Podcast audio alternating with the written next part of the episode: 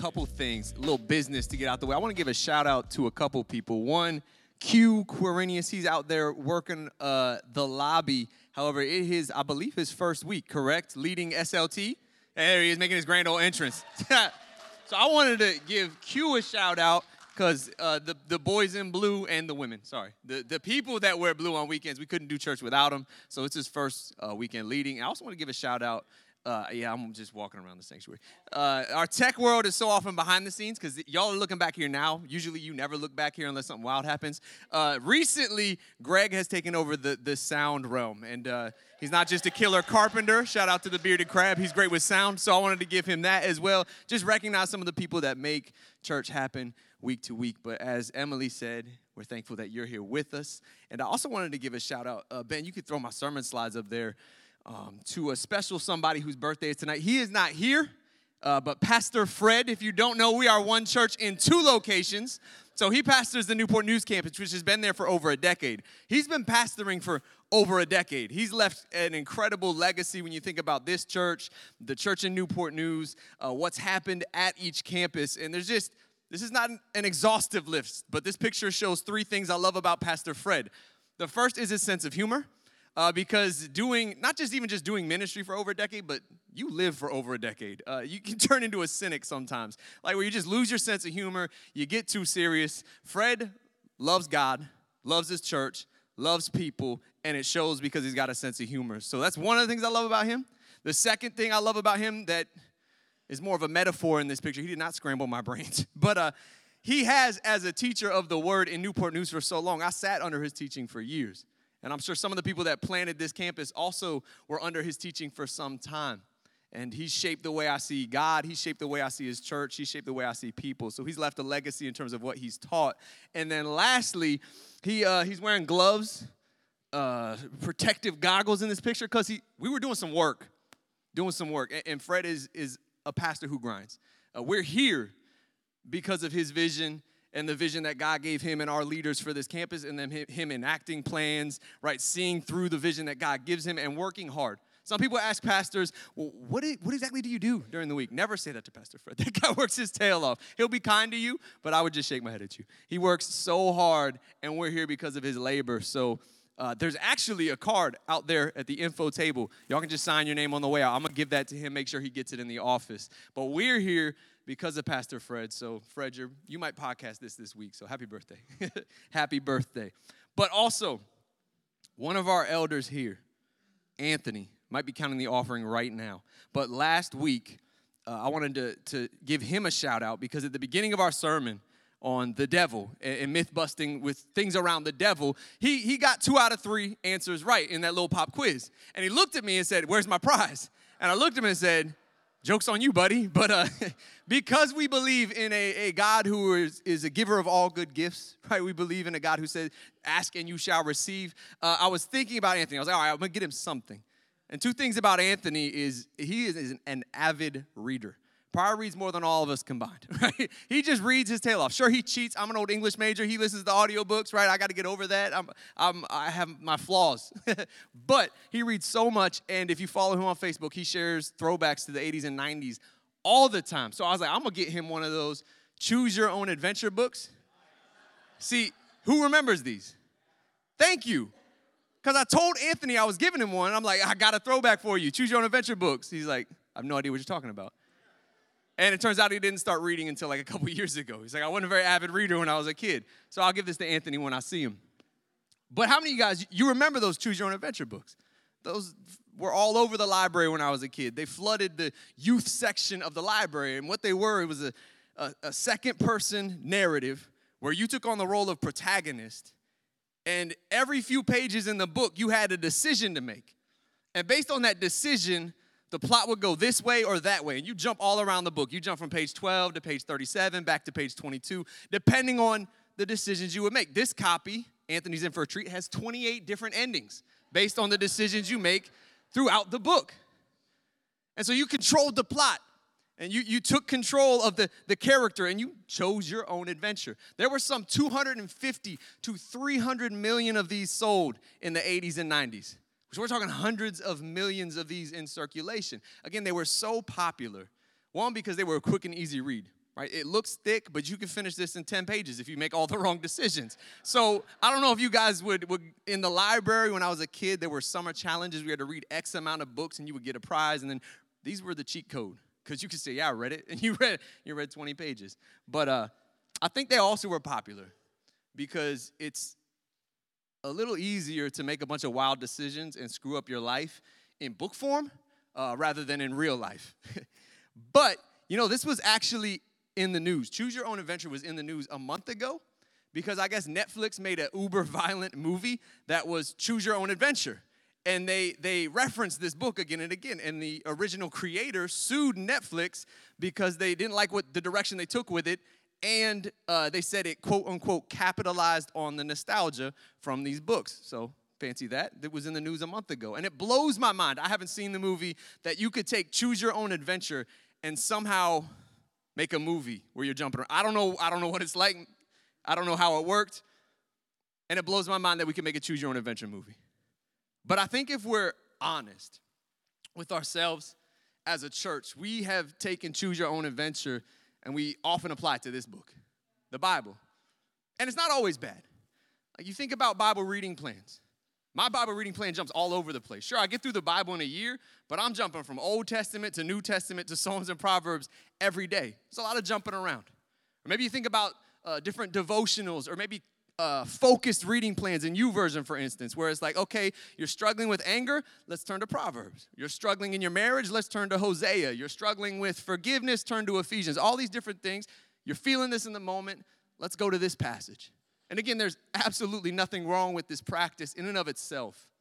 But sometimes as a result, we bounce around the Bible, make choices about what to read, how often, if at all, to read various parts, and how to piece it all together. And what happens is the Bible becomes a book that people take many different paths through, sometimes skipping portions altogether. And we find our favorite pathway through the text, and we arrive at different ways of life and beliefs at the end. And this is how you can have people that have wildly different belief systems, wildly different lifestyles, even wildly different political views, and each one of them, if you ask them, would say, well, that's biblical. I got it from the Bible. It's because of this pattern. And we've talked about the root issue so often in the church is because we're reading verses, but we're not reading the Bible. We've mentioned this statistic again and again, that 30% of Christians in the church in America will never read the Bible from cover to cover. So what happens, as we've talked about, is we develop a copy and paste Christianity and theology where we take bits and pieces from here and there, from sermon quotes and social media, and we kind of piece together what our belief system is, how we shape our way of life based on Scripture. And we get to a point where I believe today our greatest problem isn't what we don't know, but it's what we know that's just a little bit off. Like the verse that inspired this series is Galatians 5:9 in the Amplified Version that says, a little leaven, a slight inclination to error leavens the whole batch. It perverts the concept of faith and misleads the church. And what we talked about in the intro to this series is what's tricky is Satan likes to copy and paste Scripture too. He likes to take God's words and then kind of either take them out of context or slightly distort them and throw them back at us. It's what he did to Adam even in the garden that tripped up humanity. It's what he tried to do with Jesus in the wilderness, took God's word for word, and tempted Jesus with Scripture. And as I've said before, this isn't so we'll be suspicious or wary when we read Scripture, but we should awaken to this reality that Scripture interprets Scripture. I love commentaries. I've got way too many. The other pastors are always coming to my office. Shout out to Dean. He actually gave me a bunch recently. I love them. I love books. Steph is always asking me to take books to the office. She doesn't realize my office is already overflowing because I love commentaries. I love books that dive deep into what Scripture says about one topic or the other, even broad overviews. And I've been recommending some books from the pulpit throughout this series, and I would make a recommendation tonight that no matter what Scripture you're in, no matter what passage of Scripture you're in, the best commentary on that passage is the rest of the Word of God. What is the context and content of Scripture that speaks to what you're reading in that moment? Because taken out of context, we can make Scripture say a lot of crazy things, just like the enemy does. We can make it say all kinds of things, just like we can with statistics, just like we can with words out of people's mouths and throwing them in newspapers. It's wild. I remember when we first planted, I don't even remember what Suffolk Herald did an interview and it was crazy. The words he picked out, and you're like, man, I didn't really mean it to sound like that. You can do that with the Word of God if you try hard enough, or if you're not trying. It can be an accident. But what we've talked about is that when you come across what seems like it could be a myth, an untruth, and it's a churchy, maybe it's a churchy cliche that we just throw around. When you come across that, hold it up to life, but then also hold it up to, again, the greater content and the greater context within Scripture. It's how we've examined Scriptures that get quoted for questionable application, like in Galatians, there's no Jew or Gentile now in Jesus Christ, and we apply that as love should be colorblind. Or I don't allow women to teach men, which Paul wrote to Timothy, and we say women shouldn't teach. They shouldn't have any ministry within the church. Or don't judge, the words of Jesus, as we should never judge. Don't judge. We've also looked at churchy cliches like God will never give you more than you can bear, and it'll happen if you have enough faith. And we've examined all of the above in this now becoming a lengthy series. But we checked it because these beliefs can keep us from careful thinking about complex behaviors. They can hurt or do damage when we speak them to others. And we see often that when we follow misconceptions in life, we can be misled and misstep both as individuals and as a church. But tonight I want to look at an oldie but a goodie. It's a verse that many have memorized. It's printed on a lot of mouse pads, T-shirts, mugs, desktops, whatever. But it's Jeremiah 29:11. It's a fantastic verse. It says in Jeremiah 29:11, "For I know the plans I have for you, declares the Lord. Plans to prosper you and not to harm you. Plans to give you a hope and a future." Now this verse says three times over an important reality to grasp, that God has plans. God has plans for you. God has purposes for you. God has a destiny for your life. It says it three times over because he didn't want us to miss this. And to pull this verse and apply that to our lives, it's not a misapplication or a misstep, because you see throughout Scripture this reality. You see in Psalm 139:16, it says, "All the days ordained for me were written in your book before one of them came to be."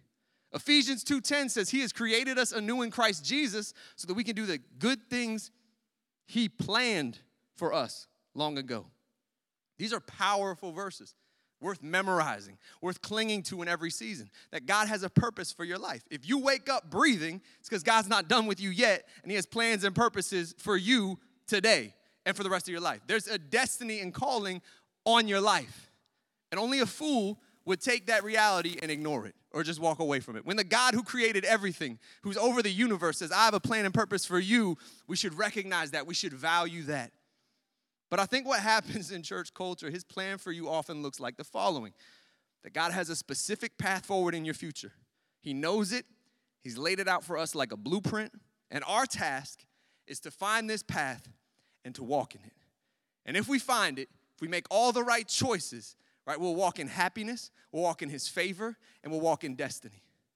But God forbid we make some wrong decisions that don't line up with his plan. Then we can end up in a labyrinth, a meaningless maze, when it seems like we've lost God's plan for our lives.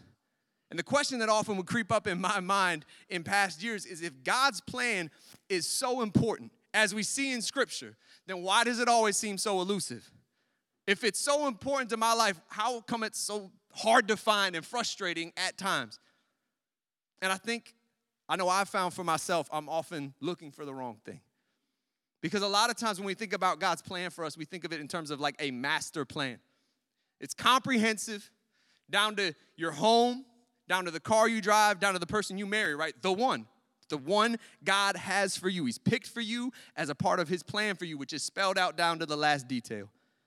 Now, it's important to recognize we see that God gives very specific instructions to people in Scripture. He tells Hosea to marry Gomer. He tells Jeremiah, before the Israelites go into exile, to buy a very specific plot of land.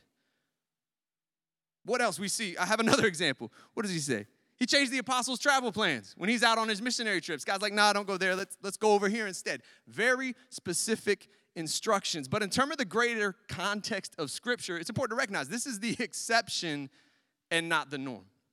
More importantly, these are specific to moments in their life, but it's not reaching to every detail of their lives. Imagine if God's plan were so far locked in and overreaching as we sometimes think they are. How would this play out in our fallen world? Right, think about different things, like if I'm messing up God's plan for me, There's a domino effect where I'm messing up his plan for everybody else. All right, it's a good thing Steph just stepped out of the sanctuary, because when we were looking for houses, before we planted here in Suffolk, there was a house we had our eyes on. She had her heart set on, right? This was God's house for us. We were praying for that thing daily. It was beautiful, built in like 1906, massive, and it was a foreclosure. It was so affordable for us, but because, you know, you got to dot your I's and cross your T's and close on the house you're selling, just in that window of time, it seemingly snatched up from beneath us, right? Somebody else bought it, so we ended up buying the house we bought, which we love. But every time, maybe you've seen pictures of me running that trail, Nansman, Suffolk Seaboard Coastline Trail, right? Every time I run the full 7 miles, I pass that house. And there's this little rage that comes from like my gut up to my throat, and I got to pray through it, right? As I'm running, as I'm out of breath, like work through this. But here's the thing. If that was God's house for us and somebody else bought it, then we for 3 years have been living in somebody else's house that God had for somebody else. Right? If you think that God has it boiled down to this small of a detail, things can get hairy quick. And maybe you would say God knows everything and would prevent that. Then free will is a sham, right? Like our choices, they're that ordered. Again, if you subscribe to God having a plan down to those details, it can get hairy. Like I used to struggle with the idea of the one, right? Because marrying somebody, it's one of the most important decisions you'll ever make. What if somebody else marries the one that God has for me? What happens then? Should I go on to get married because I know I want to get married?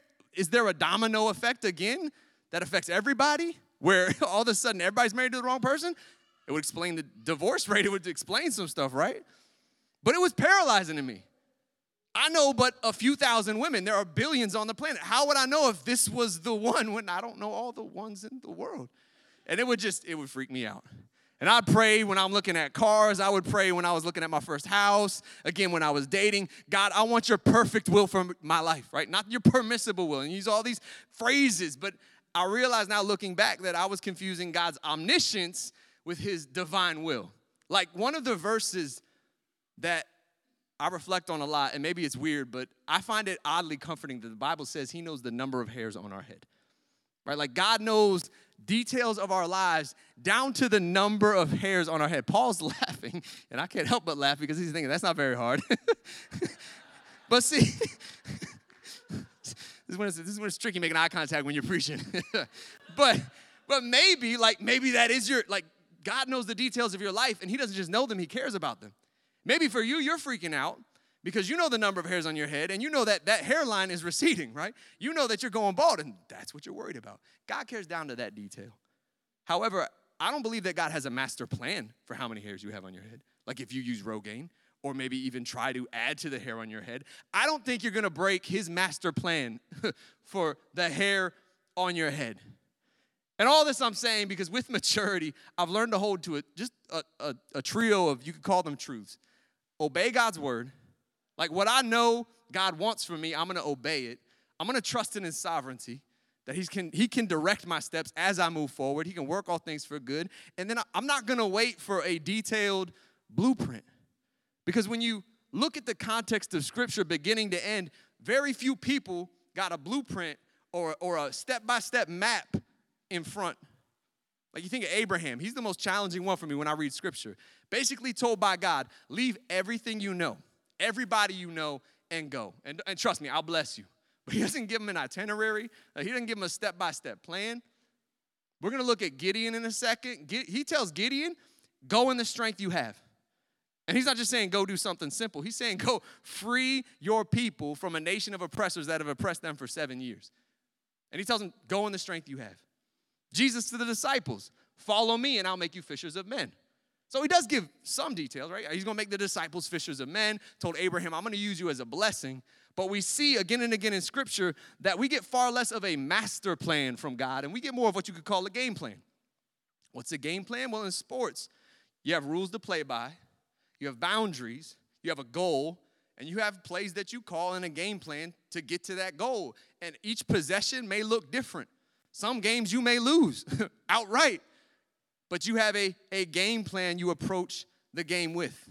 We're called to do the same with life. Look, choosing your own adventure is terrible practice with the Bible, but God gives us the Bible and he gives us a brain, And he does this for a reason. He gives us both a Bible and a brain because he invites us forward to make choices. Sometimes these choices are risky. Sometimes they're steps of faith. But you know what? Maybe they'll lead you into an adventure that he goes on you with. You know, when it comes to life choices, sometimes our life choices are black and white, simple choices. You just need some sanctified common sense, and you're good. Like, you know this step forward. But other decisions are big. There is no clear right answer. There's risk involved. And some of us shrink back in those moments. But God calls us to, as Emily was exhorting at the end of worship, lean into him, to trust him in those moments, while the enemy would love nothing more but for us to live paralyzed in those moments where God is calling us forward. And I'm convinced one of the ways he does this is with this myth. Like, what if I miss God's plan and the details, the comprehensive plan that he has for me? But we shouldn't forget that from the opening pages of Scripture, as human beings, we've been given incredible power and responsibility here on earth. In Genesis, God makes us as humans stewards of the earth, stewards of our lives and our communities. We get the opportunity to make decisions and try stuff. He has Adam name the animals. Like, that's a pretty big deal. There's some wild animal names, right? And we don't always get it right, and that's scary. But we can try to make the best decisions possible. God didn't have to share his power or dominion with us in this way, but he did that, and he called it good. You know, the enemy, I believe, loves for us to adopt a portrait of God that's stern and ready to terminate us or cancel us if we make a wrong decision around the way. Or if we make a wrong decision, he'll just leave us wandering in some labyrinth into eternity, you know, if we miss his plan and we miss his will. But God loves us more than that. And I want to disarm some of half-truths tonight. And I want to first do that by looking at two principles we see in Scripture, and then I want to look at two gifts God gives us to walk forward in his plan for us in faith. But the first biblical principle will be peace. Because when you subscribe to the need to find God's comprehensive master plan and missing it could send everything haywire, then what you end up doing is kind of walking in this low-grade sense of fear that you're going to miss God's plan rather than walking in faith. And you end up in a rut rather than in the path God has for you moving forward. And I think it's because of this conflict and this tension that we feel inside that we come up with these equations. Like, if it's God's will, you'll have peace about it. Or the churchy phrase when we make a decision is, well, I have peace about fill in the blank, whatever you made a decision about. And we can treat peace like it's God's permission slip. You know, in a culture that keeps objective truth at arm's length, right, we're a post-truth society, according to some would tell you that, it shouldn't surprise us that we often use subjective measures for discerning what we should do because it's a practice that's bent on our comfort. Our peace, or lack of it, though, we should recognize that a lot of times we don't lack peace because we've broken God's standards. We miss peace because we've broken our own, right? Because we're not comfortable. It's a practice that if we're not comfortable or if we're not careful can put us in a place of self-sovereignty, which when you look at Scripture, yes, God wants to make us new creations and give us a new heart, but it can be dangerous because of our sin nature, our flesh, because of blind spots and the like. It's how you have somebody tell you that they're at peace when they're walking away from their family. Somebody will be settling into a lifestyle that's clearly sinful, but they'll be at peace with that. They'll say, I'm at peace. I feel less conflict. It's because they've called a ceasefire. If you look at Scripture, Galatians 5, verses 16 through 17 tells us our flesh and the spirit, they're at war. It says the sinful nature wants to do evil, which is just the opposite of what the spirit wants.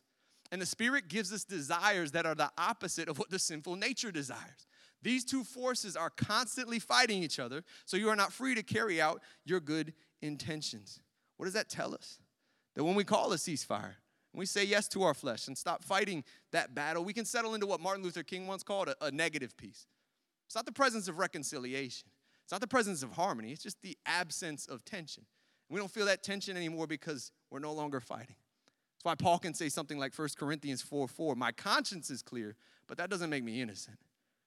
Sometimes peace isn't the indicator that we think it should be. And this is not me saying. This is not me saying that we should forsake peace and just live stressed out lives. Let's rally. Let's be stressed out and worry all the time. No, Jesus, God clearly says to bring all that to him. But at the same time, again, sometimes peace isn't the indicator we think it is or we want it to be. Sometimes, ironically, when we say we're waiting for perfect peace or we're waiting for God's direction, we do the least. We do little actual following, and we feel more spiritual because of it. Now, we'll come back to this concept of peace in a second, I promise. But the second principle I want to look at is trust. Trust. Another famous verse, Proverbs 3, verse 5 says, trust in the Lord with all your heart and lean not on your own understanding. Verse 6 says, in all your ways submit to him and he will make your path straight. So how many people in here at one time or another have taken a trust fall? It's like the most common form of team bonding and trust building for teams, for chemistry, all that above. The idea is stand on a chair, a table. Honestly, the higher the better, right? Because the more trust it takes. I don't know how high they make you do this stuff. But then what do? You fall back, right? You lean back and you have everybody catch you. And that's how you show your trust. I would tell you tonight that the trust falls that God asks us to take, they fall forward. Again, if you look at Proverbs, trusting in God is leaning into him. Again, as Emily exhorted at the end of the worship set, leaning into him and not leaning into our own understanding. But that leaning, more often than not, it carries us forward. I think in our nature, in our own understanding, my first impulse is always to wait. I want a sign, like Gideon. I want some water in the fleece. I want the dry fleece, the wet fleece. I want direction. I want the itinerary. And we end up living on our heels instead of on our toes in anticipation. Again, my natural inclination, leaning on my understanding, I want to wait. But in Scripture, so often God starts not with wait for directions, wait for this, wait for that. Often God starts with go. The Great Commission, the first word is go. Again, in the Old Testament, when he speaks to Gideon, he says, go in the strength you have. It's in Judges 6. Again, this was not some small request. He wasn't telling Gideon to go to the grocery store, take a trip across the street to knock on his neighbor's door. No, he was telling him to start a rebellion against the Midianites, this oppressive tribe of people that had oppressed the Israelites for 7 years. He was telling them, go, that, all of a sudden, that's different. Go in the strength you have to do that. That's a hefty ask by God. And so Gideon, right, leaning on his own understanding, his impulse was, oh, I need a couple signs. I need some confirmation here that I'm hearing you right, because I had some spicy food for dinner. This could just be a wild vision. But no, he asks God for signs, and God, in his grace, gives them to him. God is so gracious. But, you know, there are times where we think we're waiting on God to give us a sign, give us his master plan, and really he's waiting on us. Those can be dangerous times. I was reading Exodus about a month ago, and I think it's, Exodus 14, 15. Israelites are there at the Red Sea. Pharaoh and his chariots are right behind him. Moses is crying out to God, and what does God say? Word for word, he says, why are you crying out to me? Tell the people to get moving, right? He's saying, go. Stop waiting. Go.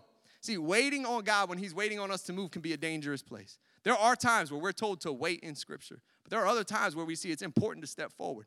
Those Israelites, when they got through the Red Sea, they got to the Promised Land.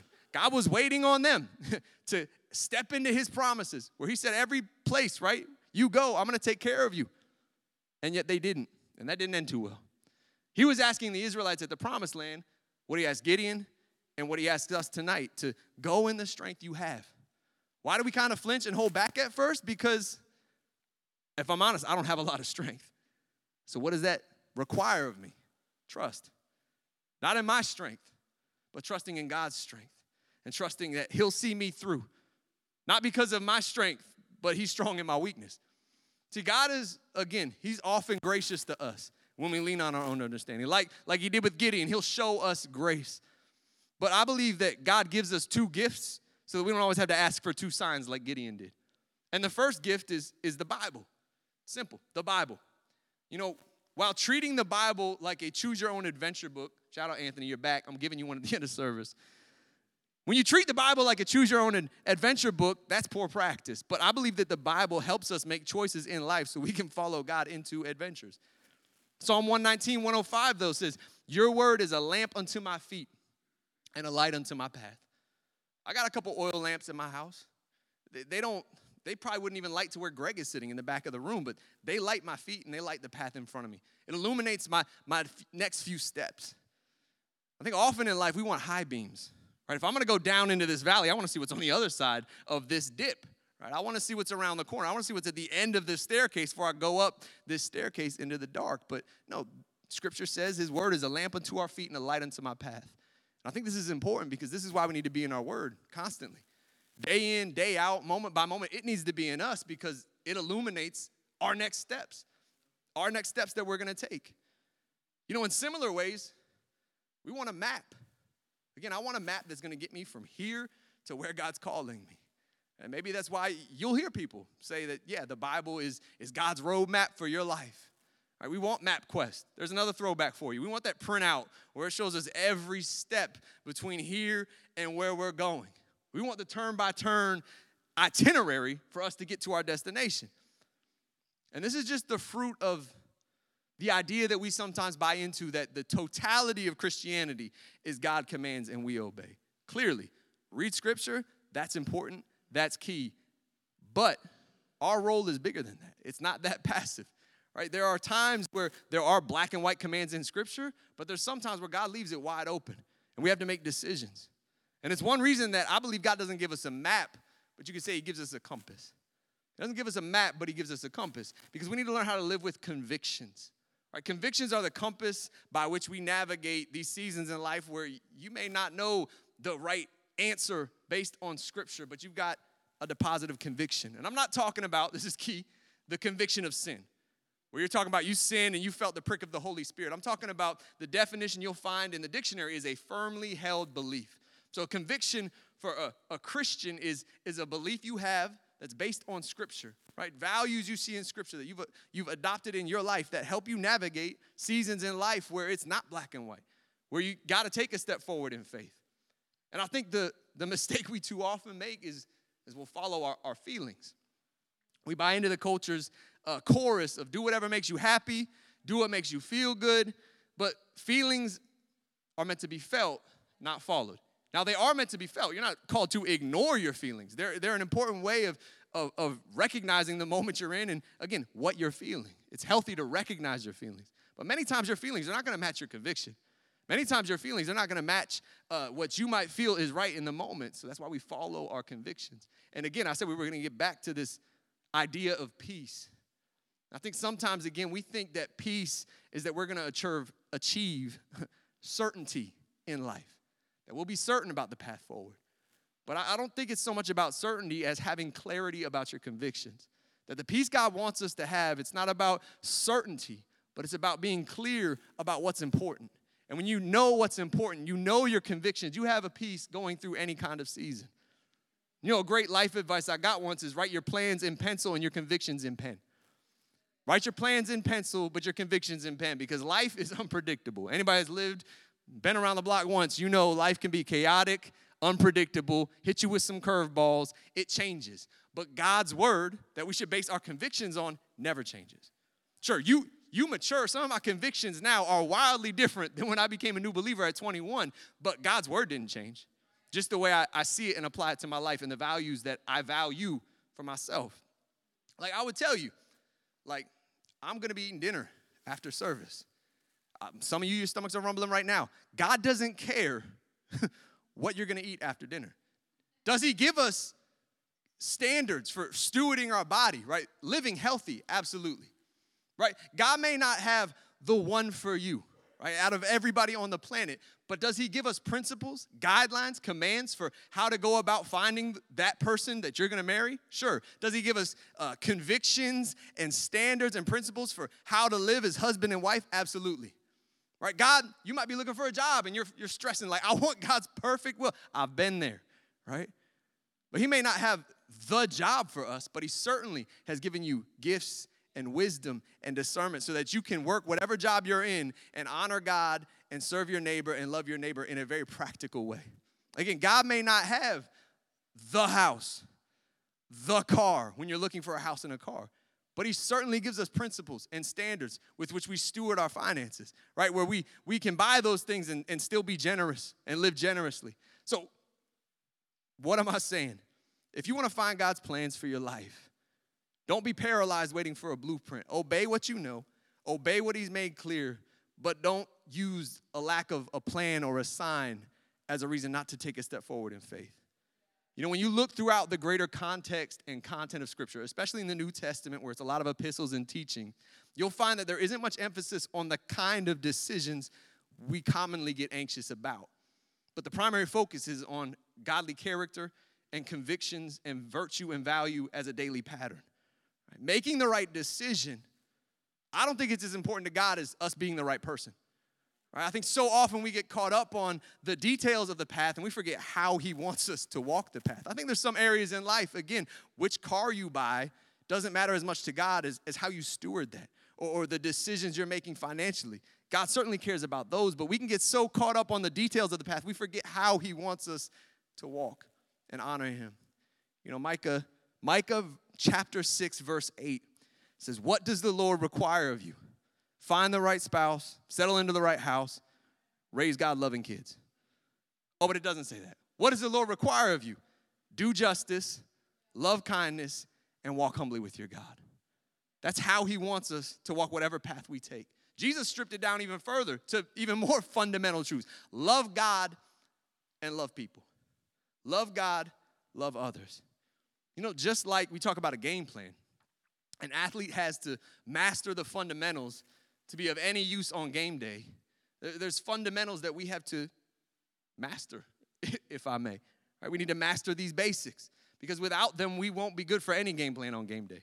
Athletes have fundamentals. And we're called to have convictions that are made up of fundamental values we see in Scripture. While we don't have a treasure map, our values, the values we see in Scripture, should form convictions. And those convictions should form a moral compass. You know, how do you form this compass in your life? Again, good advice I got. Identify, include, implement.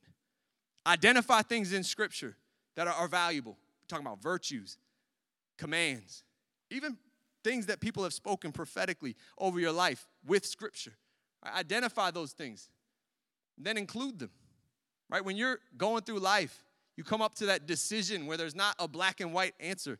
You begin to not turn to your feelings, but turn to these convictions. Turn to these values that you have as a part of your life and then implement them. Make them a part of your life. You know, there are seasons in life where maybe you're making a move or the military calls you from one place to another or your wife has 2 brain surgeries or you have a kid, you have a baby, where your routine gets kicked in the teeth, right? Your daily routine, your habits, they change, but your convictions don't change in those seasons. Because the Bible doesn't change in those seasons. So your values don't change in those seasons. Again, your conviction, or when you build this moral compass, it's what enables you to take a stand when there's controversy and nobody else is willing to take a stand.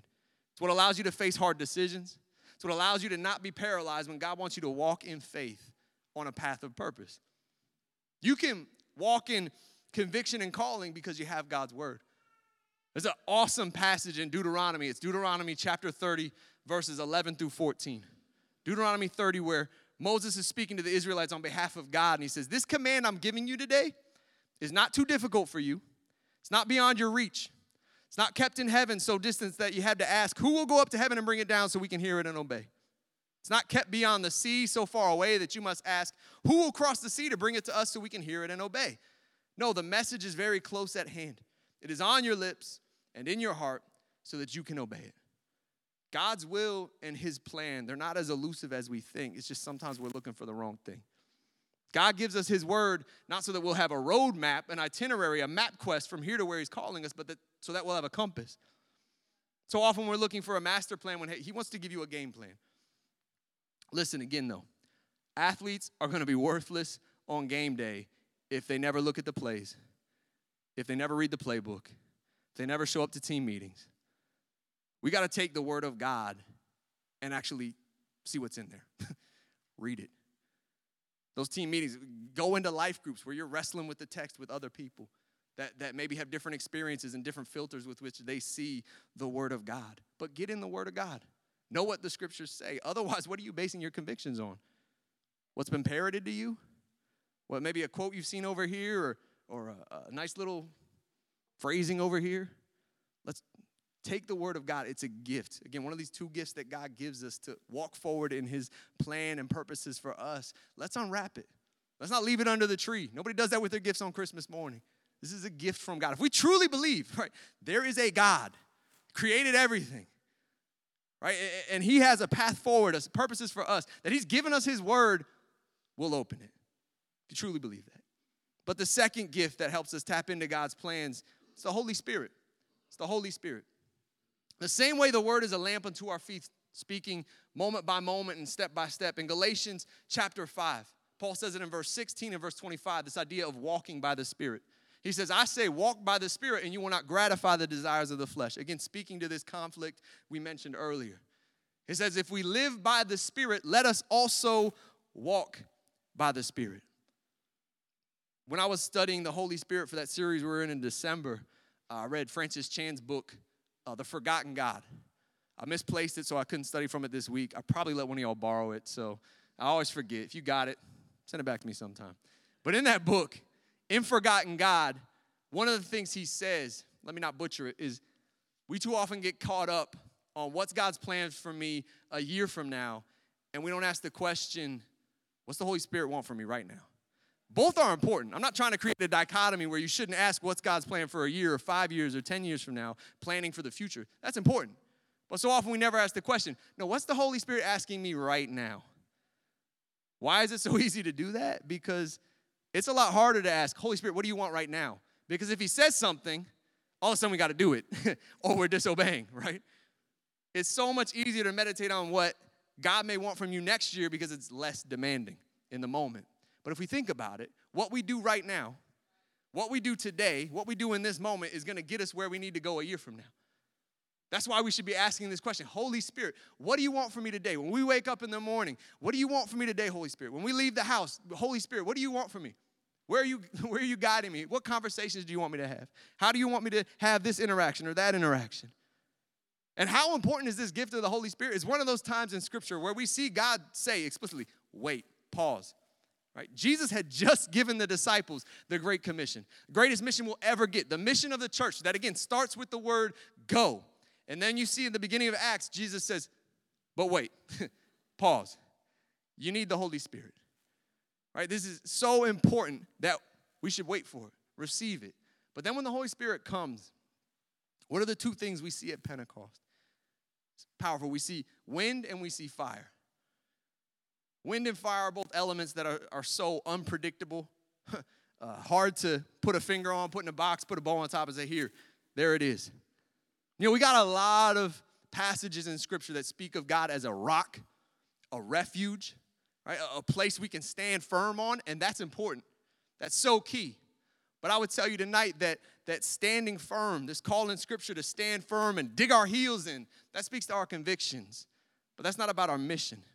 Right? Our mission is not to dig our heels in, but it's to be on our toes, ready to go when God calls us to go, when the Holy Spirit calls us forward or tells us to do this or that. And the Holy Spirit, again, is described as wind. The Holy Spirit is described as fire. Unpredictable, hard to predict.